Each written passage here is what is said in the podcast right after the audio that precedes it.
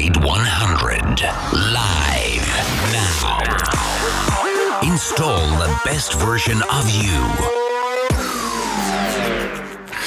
Salutare și bine că m-am regăsit din nou în urechile voastre, dar nu sunt eu singurul care se va auzi astăzi în urechile voastre, ci și invitatul meu, cu care ne vom face upgrade cunoștințelor uh, despre e-commerce. Pentru că e-commerce-ul este în tot și în toate deja și cu siguranță nu greșesc asta și o să-l întreb direct pe invitatul meu, Andrei uh, Radu. Salut! Salut, salut Marian și salut celor care ne ascultă.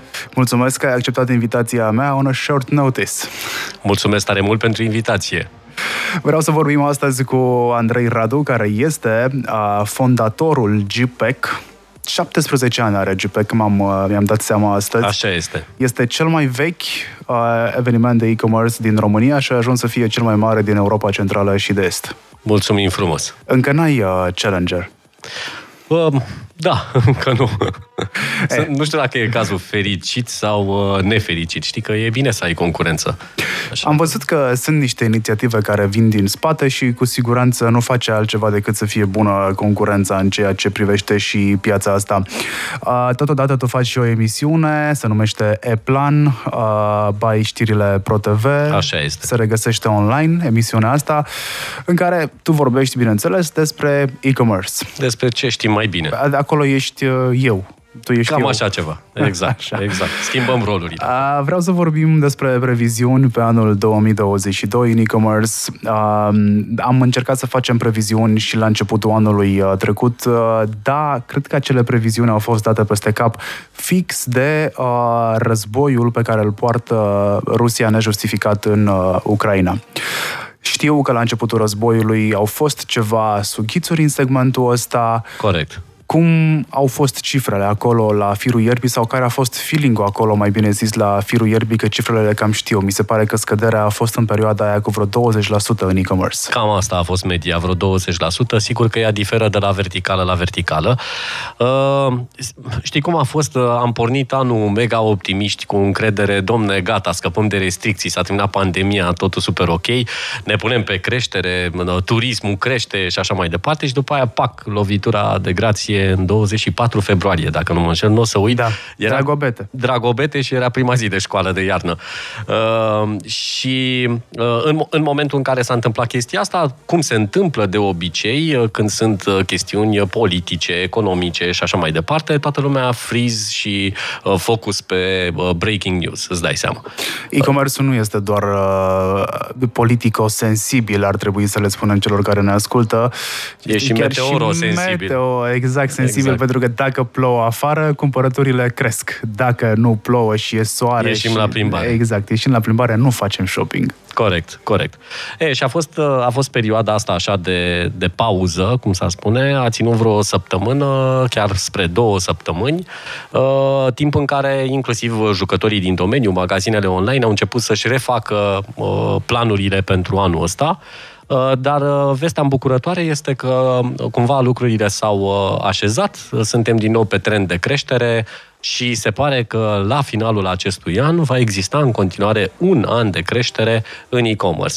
Da, cu toate astea, Doina Vâlcean, care a fost la tine în emisiune, una dintre emisiunile tale, ea este CMO la Content Speed, zicea că nu vor, nu vor mai fi aceleași creșteri ca în, în ultimii ani.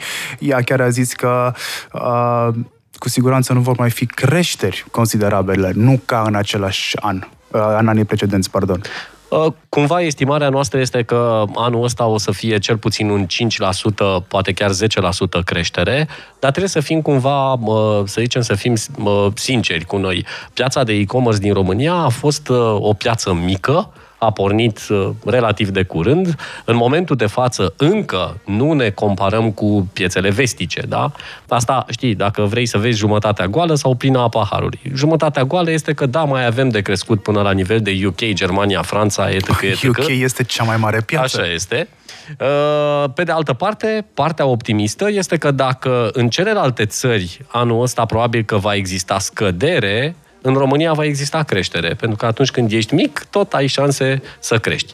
Așa că, na, estimările sunt de un 5-10% creștere pentru anul ăsta și asta înseamnă că ne apropiem de o piață de aproape, aproape, cu optimism, 7 miliarde de euro. Când spunem că vom avea o creștere, spunem că vor fi mai mulți oameni înrolați în ce înseamnă e-commerce sau sunt aceiași oameni pe care i-am avut și în anii precedenți, dar care uh, oameni au făcut mai mulți bani de-a lungul timpului și sunt dispuși să cheltuie mai mulți bani online pentru că și-au și uh, schimbat comportamentul de consum. Au apărut uh, servicii de door-to-door delivery și așa mai departe. Tot la e-commerce, intră și astea bănuiesc. Evident, evident. Vorbim de și și, adică sunt și oameni care intră, numărul celor care cumpără online crește, Uh, de asemenea, valoric vorbind, uh, piața ca valoare crește de la un an la altul.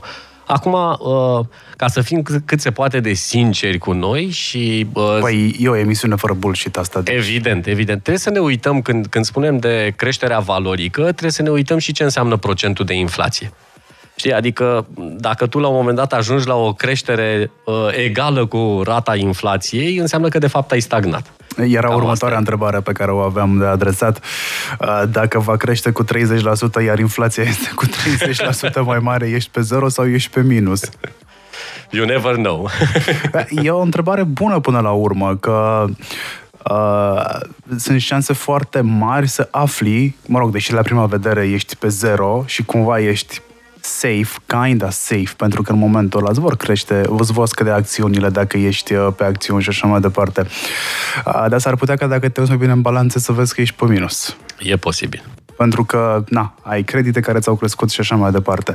Și nu există business mare care să funcționeze pe necreditare. Uh, Armo spuneau la un moment dat uh, la JPEG și am reținut asta că acum vreo 2-3 ani, cred că, uh, că majoritatea business-ului de e-commerce este făcut uh, de... Uh, eu le-aș... Deși sună peorativ, nu vreau să sună peorativ, sunt business-uri de apartament. Uh, spun că sună peorativ pentru că noi suntem obișnuiți că atunci când spui business, să fie dita mai chestia cu angajați cu nu știu un ce. gigant. Undeva. Exact, un okay. gigant. Ceea ce este total greșit, pentru că, din câte știu eu și în state, undeva la peste 70% din economia lor este susținută de aceste business-uri mici. Business de garaj. De garaj, exact. de apartament, exact. Iar că veniturile care se fac din aceste business-uri, cumva susțin uh, veniturile ușor peste media ale unei persoane, undeva la 1000-1500 de euro uh, pe lună după taxe și așa mai departe. S-a schimbat ceva de atunci? Intră din ce în ce mai mulți jucători mari în piață uh, și chestia asta s-a întâmplat cu precădere uh, în momentul în care a izbucnit uh, pandemia pentru că, na, văzând ceea ce se întâmplă în offline și scăderi și așa mai departe, oamenii au zis, ok, avem o singură șansă în momentul de față să ne axăm pe zona de online. Partea îmbucurătoare este că odată ce au intrat acolo și-au dat seama că nu e un canal așa doar de dragul de a fi și care are un potențial foarte mare de creștere. Deci, în momentul de față, putem să spunem că uh, piața în sine se îndreaptă așa către o maturizare în care jucătorii mari deja văd că există un potențial serios acolo și nu mai tratează chestia asta la modul, știi, e trendy, trebuie să fiu acolo, trebuie să am un site și trebuie să fiu prezent pentru acei câțiva care mă caută pe internet. În momentul de față și-au dat seama că este un business cât se poate de serios. Uh, sigur că numărul Uh, să zicem, semnificativ mai mare al comercianților mici uh, există în continuare. Uh, în orice piață ai niște jucători pe care îi numeri pe, nu știu, degetele de la o mână, două, trei, depinde de cât de mare e piața și câte mâini ai tu. Uh, și exist, dar sunt mai puțini la număr și există majoritatea celor care, care sunt business-uri un pic mai mici, business-uri medii și care duc grosul, așa cum spuneai și tu, grosul uh, pieței în sine. Focus, focus. Drop it like it's hot. Say what? Știm exact numărul de business-uri care se întâmplă să facă e-commerce, pentru că avem o statistică uh, pentru asta, dar știm și câți oameni, câți români uh, agrează e-commerce-ul? Uh, știm după statisticile Eurostat, uh, care spun că la, la finalul anului trecut 38% din populația României în segmentul de vârstă 16-74 de ani cumpără online. În, în același timp mai există o statistică tot de la Eurostat, dar care se raportează la uh, utilizatorii de internet. Și atunci, dacă ne uităm doar la cei care folosesc internetul, 44% din ei cumpără online. Restul folosesc internetul în alte scopuri. Entertainment, social media, etc. etc. Ai și grupe de vârstă pentru asta sau... Mi-e complicat să-ți spun și sincer cred că nici Eurostatul nu are niște statistici așa la virgulă. Uh, apropo de ce spuneai tu, știm cu exactitate cât sunt cei care cumpără online. Nu, nu știm cu exactitate, este o estimare. Okay. De asemenea, nu știm cu exactitate câte magazine online sunt în România. Dar la fel avem și aici o cifră Există un cod pentru cei care fac comerț cu amănuntul online? Uh, nu știu să fie. Habar nu am. Atunci nu avem de unde să știm 100% cine face comerț online, într-adevăr. Da. Uh, există oricum, uh, uh, există și situația în care, de pildă, tu ca business online poți să faci mai multe lucruri pe aceeași firmă și e destul de greu să-ți dai seama cât face, nu știu, showroom-ul tău Uh, și cât face business online site-ul tău în sine. Amândouă cumulate într-o singură cifră de afaceri nu-ți spune mare lucru. Dar ca idee, apropo de număr de comercianți, putem să spunem cu aproximație că avem în jur de 30-35 de mii de magazine online în România uh, și mă refer aici la cele care fac business, adică au ceva trafic pe site, au niște vânzări uh, și nu sunt doar, nu știu, vizitate de ownerul magazinului sau de prietenii familia lui. Cifrele astea sunt încurajatoare pentru cineva care vrea să-și facă un magazin online sau, mă rog, când spun magazin online, spun uh, generic magazin online, că tu poți să faci foarte multe chestii online și să faci bani din asta legal. Evident. Uh, la cifrele pe care mi le-ai prezentat adineaori, eu zic că e o inițiativă bună să faci asta. Garantat. Toată piața în sine sau pentru cine are de gând să intre, acum e momentul să intri. O să fie din ce în ce mai complicat pe măsură ce piața crește și devine matură. E firesc să fie așa. Uh, și, și mai e o întrebare pe care tot timpul, uh, care tot timpul mi este adresată apropo de în ce segment să îți dezvolți un business online. Știi, care e categoria Uh, în care există potențial sau mai este loc pe ITNC sau mai este loc pe fashion și așa mai departe. Și răspunsul este da, este loc în orice verticală, piața este încă foarte permisivă, sigur, în anumite verticale destul de, nu știu, bine reprezentate, să zicem așa, important este să-ți găsești o nișă, un segment, știi, să fii tu expertul în, uh, nu știu, microfoane pentru radio, da? Cred că există un cod Cayenne care se pretează la asta, cu ghilimelele de rigoare pe lângă se pretează. 4791, eu am uitat de el pentru că are treabă, eu credeam că are treabă strict cu poșta, okay. cu prin poștă dar îmi spune cineva că avem acolo și comerț cu amănuntul al, al oricărui tip de produs prin internet pe bază de comandă. Și am căutat și într-adevăr așa este. Mulțumesc ascultătorului care ne-a trimis informația asta. Corect. Dar în ce să investesc totuși? Uh, în momentul de față, foarte pe val este tot segmentul ăsta de food delivery, restaurante și așa mai departe, care într-adevăr era uh, nesemnificativ înainte de pandemie. Ehm, e foarte adevărat că din, uh, să zicem, din cifra de afaceri a unui uh, supermarket tradițional, pe care îl găsești, uh, nu știu, în toate centrele comerciale mari, deocamdată online-ul este încă foarte mic, gen 2%. Dar acum 2 ani de zile, 3 ani de zile era 0,1%, deci creșterile sunt spectaculoase. Ăsta este un domeniu. De asemenea, toată categoria asta de Uh, casă, grădină, decorațiuni, este într-o continuă creștere și are mare potențial în continuare. Zona de fashion, de asemenea, în uh, țările europene, fashion este prima verticală din punct de vedere volume generate. Uh, la noi încă s-a păstrat zona asta clasică de IT, electronice, electrocasnice, dar fashion-ul vine puternic din, din urmă.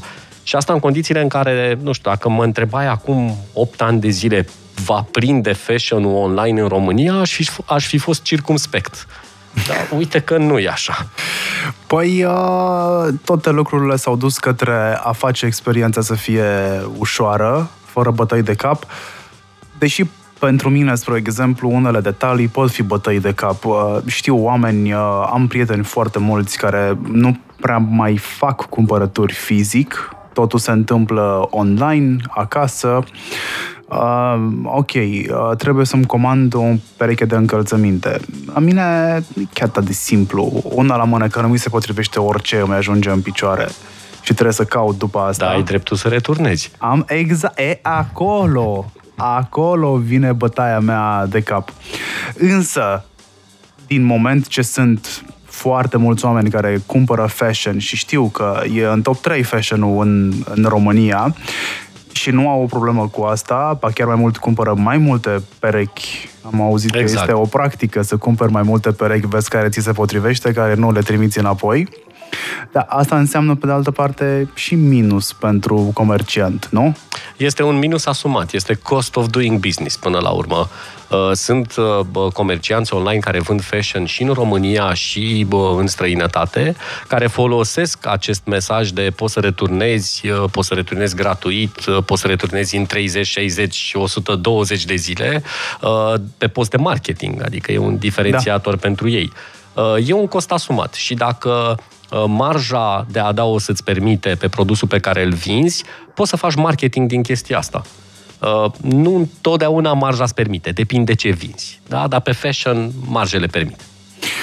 Dar la cum evoluează lucrurile, mai am eu nevoie de stocuri, mai am, pot să fac dropshipping, e suficient uh, să-mi deschid un magazin într-un marketplace. Ar fi o idee bună să-mi deschid un magazin într-un marketplace din moment ce eu am un alt magazin deja deschis, atât online cât și fizic.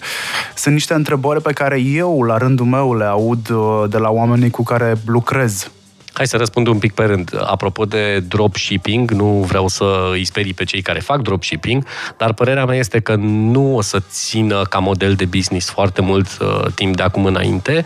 De ce? Hai să și explicăm ce înseamnă dropshipping. Să lucrezi practic cu stocul furnizorului, pe foarte scurt. Uh, Uh, de ce n-ar mai ține chestia asta? Pentru că majoritatea consumatorilor, ca mine, ca tine, ne dorim să ajungă produsul cât se poate de repede. Și în momentul în care eu nu am produsul ăla pe stoc, evident, timpii de transport cresc și așa mai departe.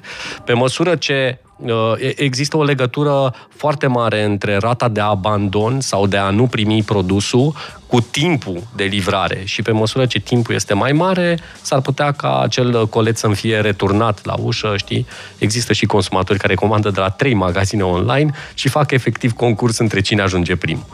Uh, asta pe de o parte și ai mai, uh, și ai mai povestit tu, deci pe lângă chestia asta de, de dropshipping, spuneai dacă este cumva indicat să ai magazinul tău online și să deschizi și canalul de marketplace. Uh, eu zic că este indicat să deschizi orice canal care ți-e la îndemână, nu se exclude una, uh, unul cu altul. Important este să existe aceeași unitate, același, aceeași coerență, același mesaj pe toate canalele pe care ești, iar marketplace-ul în momentul de față îți poate deschide super noi orizonturi și un public mult mai larg. Așa că nu văd de ce n-ai face-o. Pentru că, nu știu, sunt într-un loc pe care îl controlează altcineva, pentru că trebuie să dau share of revenue pe comandă.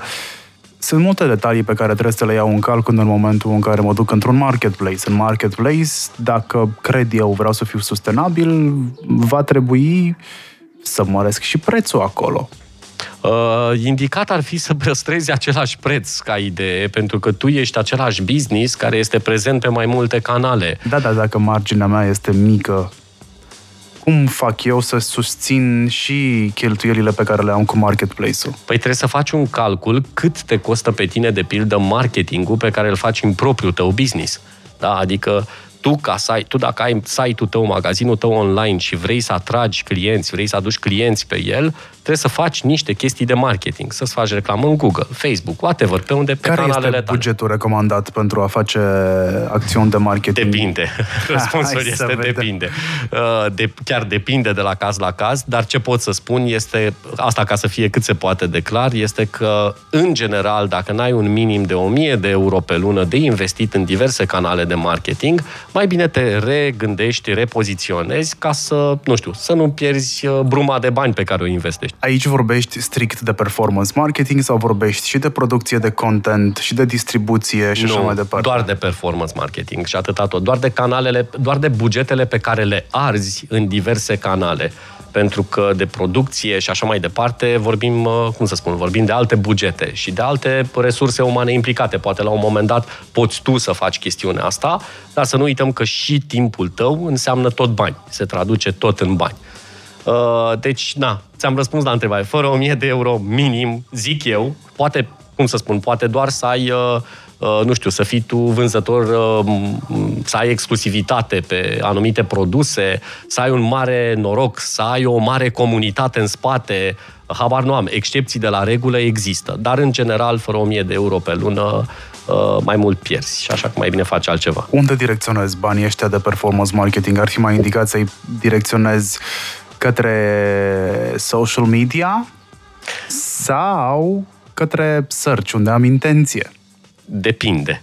Răspunsul este iarăși depinde. Uh, sunt uh, verticale, sunt categorii de produse. Ce știm așa. sigur este că nu mai funcționează social media. E foarte adevărat. E foarte adevărat. Social media funcționează mai complicat, din ce în ce mai complicat. Uh, dar ce pot să spun este că sunt anumite tipologii, categorii de produse, servicii vândute online care se pretează mai degrabă în zona de search sau în zona de social media. Și astea sunt lucruri pe care trebuie să, pe, pe de o parte, pornești cu ideea de uh, best practices la început, adică știi de pildă, în general, că fashion-ul prinde mai degrabă în social media și dacă vinzi, nu știu, frigidere, uh, prinde mai degrabă în zona de search, în Google, uh, dar pe lângă best practice, automat trebuie să testezi pe propria piele. Și după ce ai niște luni de zile în care investești un buget uh, și faci teste, la un moment dat o să-ți dai seama că anumite canale performează mai bine decât altele, drept urmare încep să muți din bugetul de pe canalele neperformante pe canalele performante. Dar este un trial aici, adică trebuie să încerci la început, că n-ai altfel cum să descoperi uh, Sfântul Graal.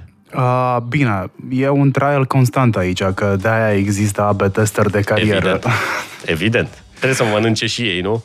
Ready? Ready? Steady? Go! Google wants to know. Nu știu ce mai vrea să știe Google, pentru că le cam știe deja pe toate. Știe și că performează mult mai bine decât social media în ceea ce privește performance marketing-ul până la urmă, că vorbeam despre asta mai devreme și unde direcționez bugetele de marketing pe care le ai. Mi-am dat seama, alături de invitatul meu, Andrei Radu, fondatorul GPEC, faptul că eu am zis cod COR, nu cod Cayenne și atunci de aia eram și eu confuz, că erai și tu confuz și toată lumea era da, confuz. se întâmplă. Da. COR-ul este cel uh, pentru, pentru meserii. Nomenclatorul de da, meserii. Nomenclatorul da. de meserii, Cayenne este celălalt. Da, deci cod Cayenne există, da, exact. de comerț la distanță. Cam așa mi se pare că e denumit. Exact. Hai să vedem. Google wants to know uh, cum fac e-commerce-ul ăsta să fie etic. El nu este etic tot timpul. De ce spui asta? Păi avem și oameni care fac site-uri cu care dau țepe, avem și oameni care se și plâng că iau țepe pe site-urile astea. Unul dintre motivele pentru care oamenii nu cresc procentul ăla pentru Eurostat, știi și tu, este încrederea în sau neîncrederea, mai bine zis, în ce înseamnă sisteme de plată, în ce înseamnă, băi, de unde cumpăr, n-am încredere în magazinul ăsta și așa mai departe. O parte din marketingul ăsta despre care povesteai tu ar trebui, în condițiile astea, să se ducă către uh, recunoaștere. E adevărat, dar, dar să știi că din, uh, din punct de vedere procentual, chestia asta, temerea de țeapă, fraudă și așa mai departe, este foarte mică. Din păcate, ea nu este zero. Nu există pădure fără uscături. Se întâmplă, dar este foarte mică, din fericire. Când devine mare acest mic? Că YouTube, spre exemplu, spune că 1% doar din conținutul care există pe platformă înseamnă conținut borderline, ei așa îl numesc, borderline fiind uh, între sau chiar peste. Adică nu e etic din niciun punct de vedere, răspândește misinformation și așa mai departe. Dar 1% din cantitatea aia, Andrei, e... Tu spui că reprezintă ceva, corect. Exact. De, de e tot 1%, să știi. Uh, acum, uh, întorcându-ne pe plaiuri de e-commerce, uh, să știi că cele mai multe, să zicem, țepe care s-au dat, s-au dat între persoane fizice s-au dat pe site-uri de anunțuri, uh, s-au dat pe Facebook la modul, uite, tu îmi transfer banii, uh, eu îți trimit această rochie frumoasă, drăguță și au fost și ceva știri la televizor pe chestia asta. Apropo de oameni care au fost foarte creduli și au luat uh, țeapă în felul ăsta. Cumva, tind să cred că e important e importantă un pic educația asta în zona digitală, uh, care ține de common sense, adică da, nu trimite bani unui necunoscut, da? Dacă cumva vrei să faci chestia asta, cu siguranță nu te plânge dacă iei țeapă, știi? Adică, na, haiduci există peste tot, știi? Uh, dar din punct de vedere, nu știu, juridic, să zicem, companii care să dea țeapă în România nu știu să fie existat. Așa că mie mi se pare cât se poate de safe și de etic comerțul online în momentul de față în România, ca și peste tot în lume, ca să spun așa. Cum aleg consultantul sau agenția potrivită pentru multitudinea, sau mai bine zis, în contextul multitudinii specialiștilor din piață?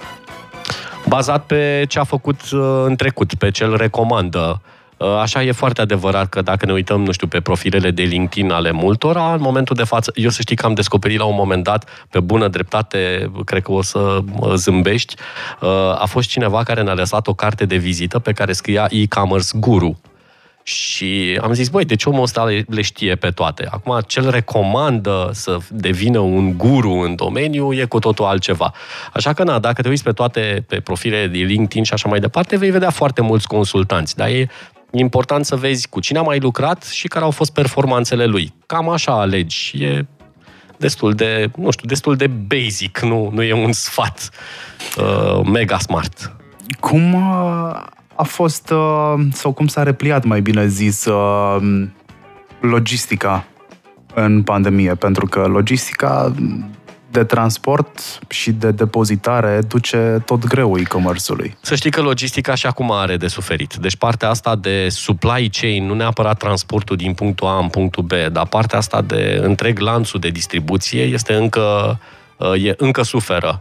Uh, nu și-au revenit încă nici cei care produc diverse componente, chipuri, whatever, nu ne-am revenit din criza Două săptămâni am căutat după o piesă pentru o mașină originală. Iată, am ajuns iată. să iau una aftermarket uh, pentru că aia era pe stoc, atâta. Corect, corect. Deci încă nu ne-am revenit din chestiunea asta. Uh, au fost explozii de prețuri pe diverse componente, tocmai pentru că nu se găseau. Uh, și întotdeauna se face și speculă cu ele, adică e fire să fie așa.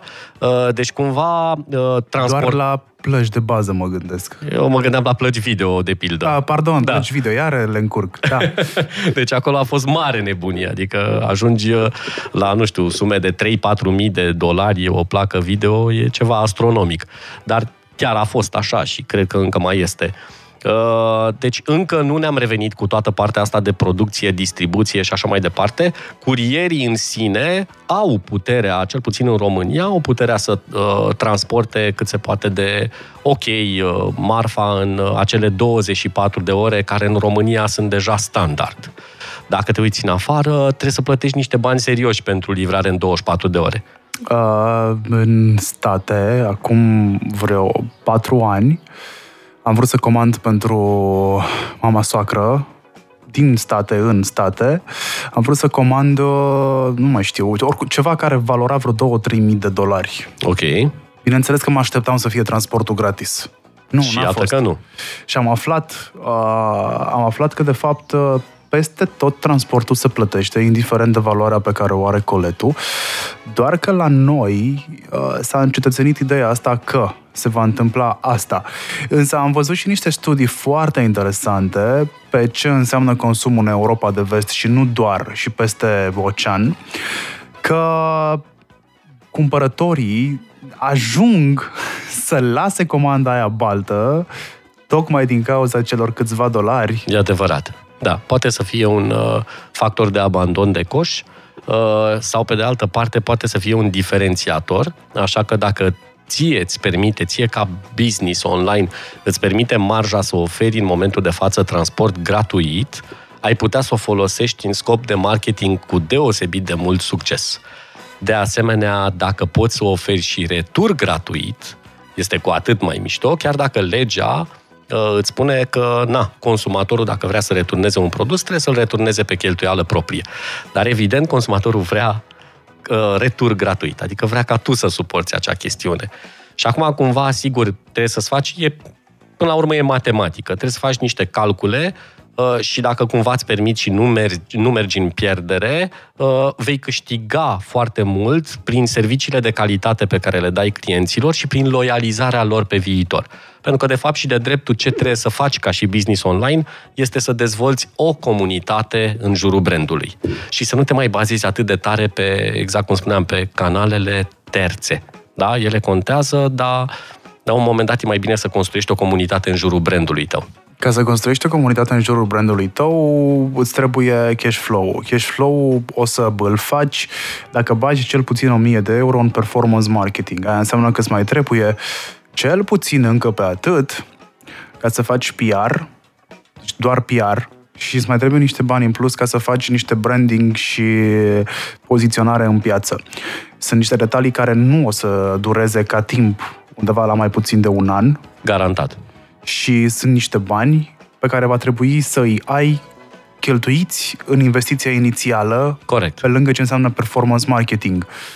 Câți bani îmi trebuie mie, average Joe din România, să-mi fac un magazin online? Asta este întrebarea pe care toată lumea, la care toată lumea așteaptă un răspuns. de evident. asta o și adresez, că este... Și răspunsul e același. Depinde. Am zis, dacă vine, dacă vine Andrei la emisiune, Da. o să-i pun toate întrebările cu care a fost sufocat în ultimii 17 ani. a, Depinde pentru- ce vrei vrea să vinzi, Marian. Adică contează foarte mult ce vrei să vinzi. Cu, uh, dacă contează foarte Vreau mult să cât vând acadele. acadele. Trebuie să te gândești cât investești în stoc. Da? Câte acadele vei vrea să ai pe stoc? Câte comenzi estimezi că vei avea de acadele în fiecare zi? De pildă. Asta cu acadelele, nu știu de ce mi-a venit, dar știu că este un business profitabil acum. Trebuie să știi cât ai chirie, cât ai costuri de personal uh, și așa mai departe. E- Na, trebuie să faci un plan pe hârtie despre venituri, înc- încasări și cheltuieli. Uh, și atunci o să-ți dai seama cumva cam pe unde ajungi cu investiția. Plus, Poți să-mi încerc norocul și cu dropshipping, adică eu n-am nimica, da, iau din stânga mut în dreapta. da, și vrei să faci niște bani din asta. Exact. Și s- nu sunt puține cazurile care au reușit să facă performanță de aici, apoi după aia să pune pe picioare un magazin serios, cu stocuri serioase și așa mai departe. A fost puțin hustle, Da. dar cred că a ieșit, nu știu dacă tu ai observat, dar eu observ asta la uh, business-urile cu care mai lucrez. Băi, când nu-și dau interesul, băi, așa este business-ul ăla. A, să-i văd ce mi iese și mie. Nu-mi iese? Nu-mi iese. Hai să luăm exemplu Lensa, da? Da. 500 de euro investiție inițială. La ce moment? La ce moment? În ce ani? Păi da, dar acum tu vii și spui ceea ce spun toți antreprenorii din online.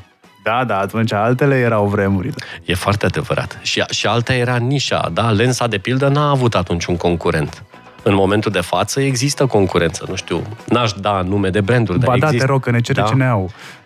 Uh, Opti Blue, habar nu am, da? Mhm. Deci mm-hmm. mai există probabil în uh, direcția asta. Uh, da, e, e ca și cum am vorbit în momentul ăsta de momentul de start al gigantului pieței. Asta am vrut să scot Nu? în evidență aici. Băi, da, n-ai cum să nu te uiți la ce s-a întâmplat și să zici, băi, și mie îmi va ieși, cu siguranță, dacă încerc. Da, da, altele au fost vremurile atunci, altele au fost mișcările sociale de atunci, alta a fost cererea pentru produse atunci.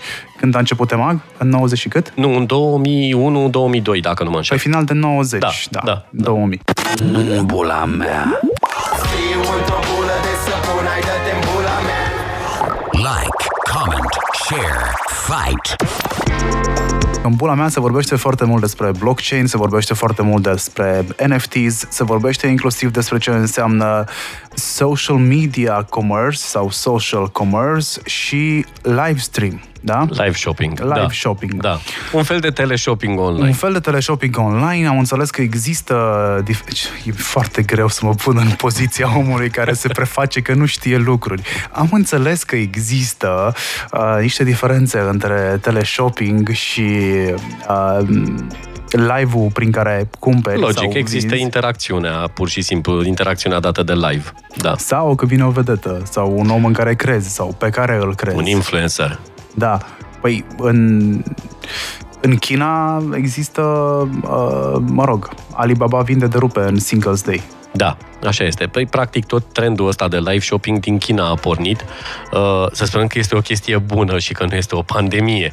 Uh, adică este, e într-adevăr o chestie faină care prinde. Nu sunt sigur dacă în momentul de față în România putem să spunem că cred că magazinele online îl uh, așa îl tatonează, știi? Adică n-am văzut până acum ceva wow, dar știu că este în pregătire cel puțin un magazin uh, cunoscut publicului care vrea să încerce chestiunea asta. Sunt curios cum va prinde.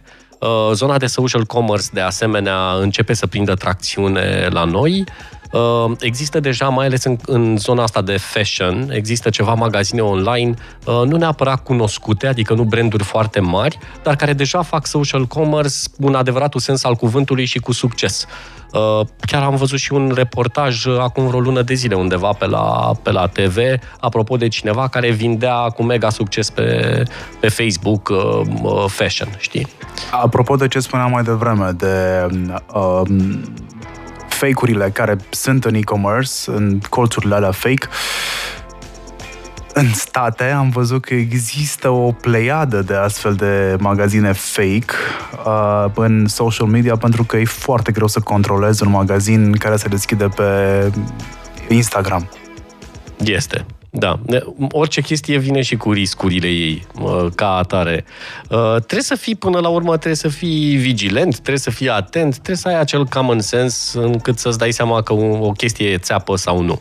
Sunt review-uri la care te uiți, sunt, totuși trăim într-o, nu știu, într-o perioadă în care informația circulă extrem de repede.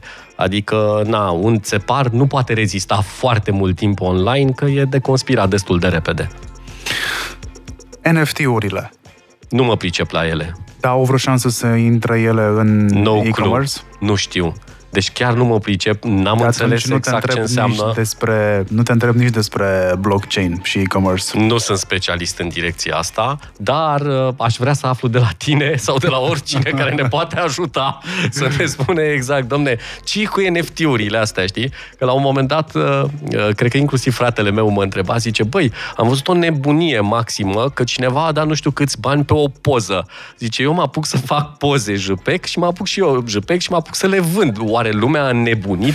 Zic, bă, nu, e, e, știu că e o asociere cu un fel de imagine, dar nu cred că asta înseamnă. Sunt deci... fie, e vorba fie de asocieri, e vorba fie de artă pură, digitală, okay. da, care are însemnătate, exact cum îți iei un tablou și îl pui pe perete, de ce nu ai putea să iei o ramă foto, spre exemplu, în care îți pui NFT-ul pe care tu l-ai cumpărat și care în timp va crește din punct de vedere valoare, valoare okay. exact sau este NFT-ul care este asociat unui token, la fel ca pe vremuri când mergeai la un festival și la intrare cumpărai de un leu doi token și acel token îl transformai în doi mici și o bere, la fel se poate întâmpla și aici. Un token NFT poate să îți ofere intrare la concertele pe care le faci dacă ești artist, uh, să primesc uh, un tricou sau un hoodie din mărciu pe care tu îl ai uh, de la fiecare colecție nouă pe care o lansezi și așa mai departe. E un fel de,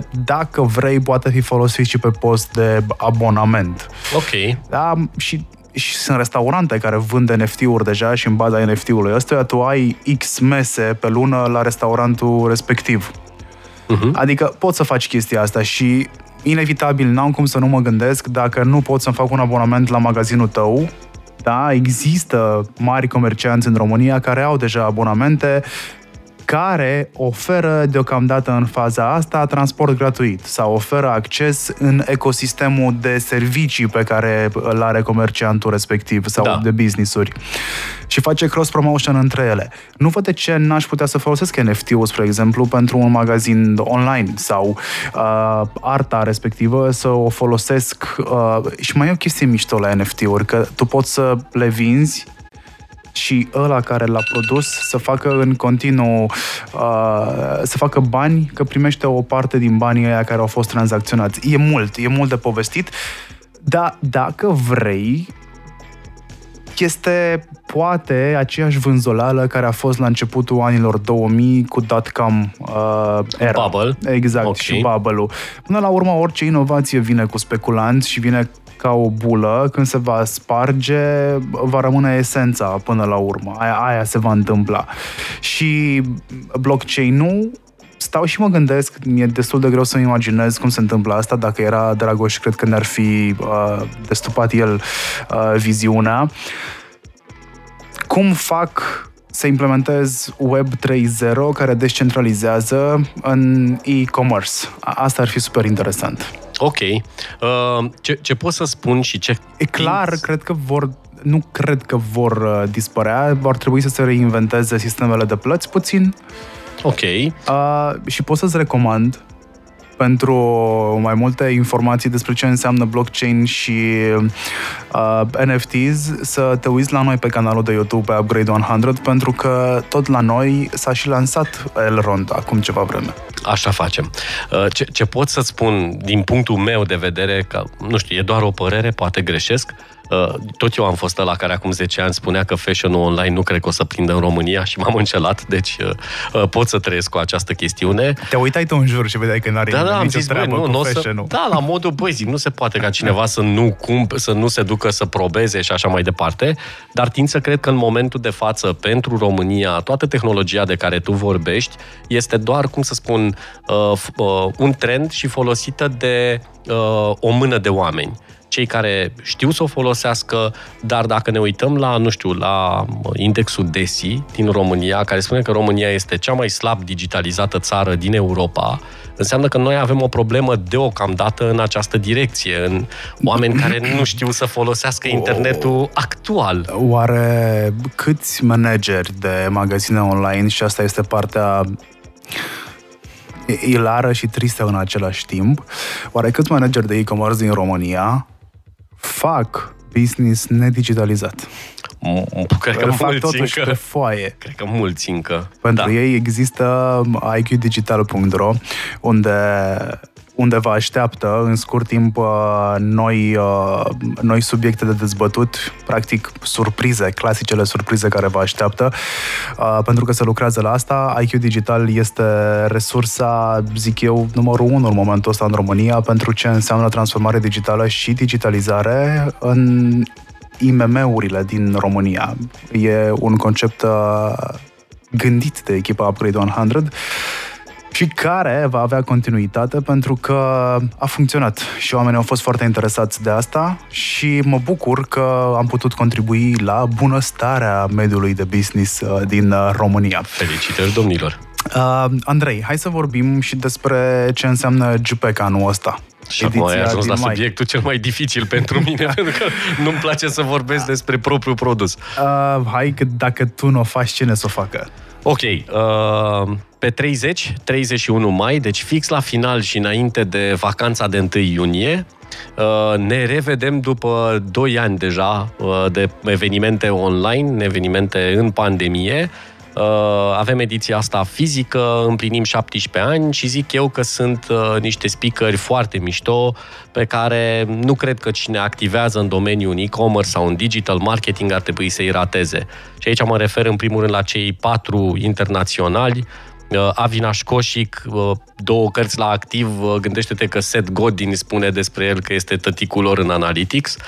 Uh, Krista Seiden a lucrat uh, șapte ani de zile la Google, a fost portavocea Google pentru zona de Google Analytics și va vorbi pentru subiectul ăsta super hot în momentul de față, faptul că Google Analytics 4 va înlocui uh, actuala versiune, respectiv Universal Analytics. Uh, Erin Weigel, 9 ani de experiență în Booking.com. Uh, femeia asta a făcut vreo 1200 de teste AB la Booking, la tot traficul Booking, deci îți dai seama ce, ce concluzie a tras de acolo și pe care le prezintă la GPEC. Și nu în ultimul rând Michael Agard, uh, considerat unul din cei mai buni specialiști în lume în optimizarea ratei de conversie. Ei sunt cei patru internaționali, li se alătură cei români, jucătorii mari din domeniu. Practic discutăm de tot ce e important și actual în momentul de față în e-commerce și digital marketing. Cum crezi că o să se mobilizeze lumea să vină după 2 ani de obișnuit cu evenimente online, să vină fizic la evenimente? Băi, no clue. Aici po- poate să fie un mare buluc, da? Sau s-ar putea să, să fie chestiunea asta, știi, băi, e mai comod să stai online. Habar nu am, vom vedea. Eu cel puțin, eu personal și echipa în sine, noi abia așteptăm revenirea în format fizic, chiar dacă propovăduiesc online-ul, dar tind să cred că online nu e mișto să cumperi online, interacțiunea umană rămâne interacțiune umană la un eveniment. Iar după 2 ani în care am vorbit doar către webcam sau camera care te filma din sală, să vezi oameni și reacția lor pe, pe chip, mi se pare de neegalat. Cum a fost să faci două ediții de eveniment de GPEC în producție TV, în toată regula, de fapt. Trei ediții. Trei, Uh, da. Doi, doi ani de zile, noi facem câte două ediții pe an. Una am sărit-o, deci când a venit pandemia, n-am știut ce să facem. Am zis, băi, ceva se întâmplă, amânăm. Uh, Băi, a fost complicat uh, pentru... uh, Știi, senzația inițială este că e mai simplu online. Toată lumea spune, hai mă, ce, dați drumul Ai și costuri mai mari. Exact. Ci că porniți un webcam despre ce e vorba, dar ai niște costuri mult mai mari și este complicat, mai ales dacă n-ai mai făcut-o. E cu totul altceva. Uh, E într-adevăr producție ca de televiziune uh, și nu ne-a fost ușor să ne adaptăm. Iar prima ediție, drept dovadă, a avut multe sughițuri. Uh, După aia, ușor, ușor am început să mai eliminăm din ele, iar la a treia ediție pot să spun că acolo am ieșit pe, pe linia normală, așa cum ar fi trebuit să iasă un eveniment din prima. Uh, Și după aia a trecut și chestia asta și ne întoarcem în offline. Deci, Mi-am uh, amintit prima discuție pe care am avut-o la începutul pandemiei, când ți-am zis că nu ai nicio șansă să faci un eveniment dacă nu aduci pe cineva care știe producție de TV. în Așa echipă. este. Așa este. Așa este. Și nu te-am ascultat. uh, da, am învățat de hard way. Dar totuși ai avut uh, mulți oameni care au participat chiar și online. Ai Așa făcut este. și școlile, pentru că pe care și niște școli care se întâmplă, atât alea de vară cât și alea de iarnă. Ceea ce mă duce cu gândul că GPEC este un business de la privilegiat de care spuneai tu mai devreme, într-o nișă, care a strâns niște oameni foarte ok în jur și mulți. Foarte mișto, da. Exact. Uh, da, este, avem, avem norocul ăsta, suntem uh, blessed să avem o comunitate foarte mișto Hashtag în jur. blessed. Pe bune de nu. Uh, și vreau să spun că au fost, deci au fost momente critice în care noi am crezut că nu mai putem să facem evenimentul când ni s-a închis tot, știi? Uh, și au sărit toți partenerii și au zis cum adică să nu faceți evenimentul mai departe. Deci noi suntem alături de voi în orice context. Mi s-a părut o chestie spectaculoasă și efectiv am avut așa, știi, furnicături, cum s-a spune. Am zis, băi, uite că e, e senzația aia de efectiv uh, familie. Uh, și mi s-a părut foarte mișto. Uh, același lucru pot să spun și despre comunitatea care s-a strâns în jurul GPEC. Uh, sunt oameni mișto și, și ne ajutăm reciproc. Cred că, nu știu, secretul în sine este că, că ne tratăm cu același respect unii față de alții. Nu este unul mai presus față de altul. Știi, vai, noi suntem ăia de la GPEC uh, și voi uh, trebuie să ne ascultați sau nu. Tot timpul ascultăm, am luat feedback-uri, am luat inclusiv înjurături pe care le-am considerat foarte mișto ca feedback. Și feedback, hei. Exact. Deci, e, bă, na, suntem ca în familie. Într-o familie te mai și cerți, te simți și bine și așa e fire să fie. Andrei Radu este alături de mine, fondatorul uh, GPEC. Andrei, eu mai am foarte multe întrebări pentru tine, dar una dintre întrebări este dacă tu aștepți ceva de la noul ministru al digitalizării uh, să facă ceva ca lucrurile să meargă mai bine sau lucrurile merg suficient de bine încât nu mai e nevoie de aportul nimănui niciunde? Păi ziceam mai devreme, apropo de DESI, da? Deci ce aș aștepta de la ministrul digitalizării? Să facă digitalizare.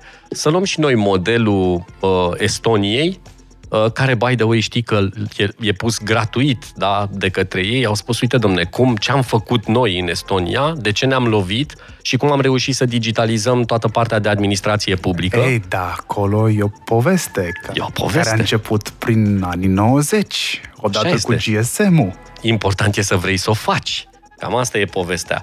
Și, na, să, să ajungem cumva, na, cred că visul oricărui, uh, oricărui om din generația noastră este să ajungem la niște chestii pe care le vedem normale în afară, să nu mai stai la ghișeu, să nu te mai plimbi cu hârtii, să nu mai alergi cu dosare și să poți să-ți rezolvi niște chestiuni cât se poate de basic uh, online, în, uh, în uh, acest secol al tehnologiei, în care, uite, tu vorbeai de NFTs, da? Cum e cu digitalizarea asta în domeniul administrației publice? Web 3.0 ar putea fi o soluție destul de bună pentru cineva care a pierdut ceea ce Bestonia a împământenit pe transformare digitală, că sunt două concepte cu două uh, scopuri diferite.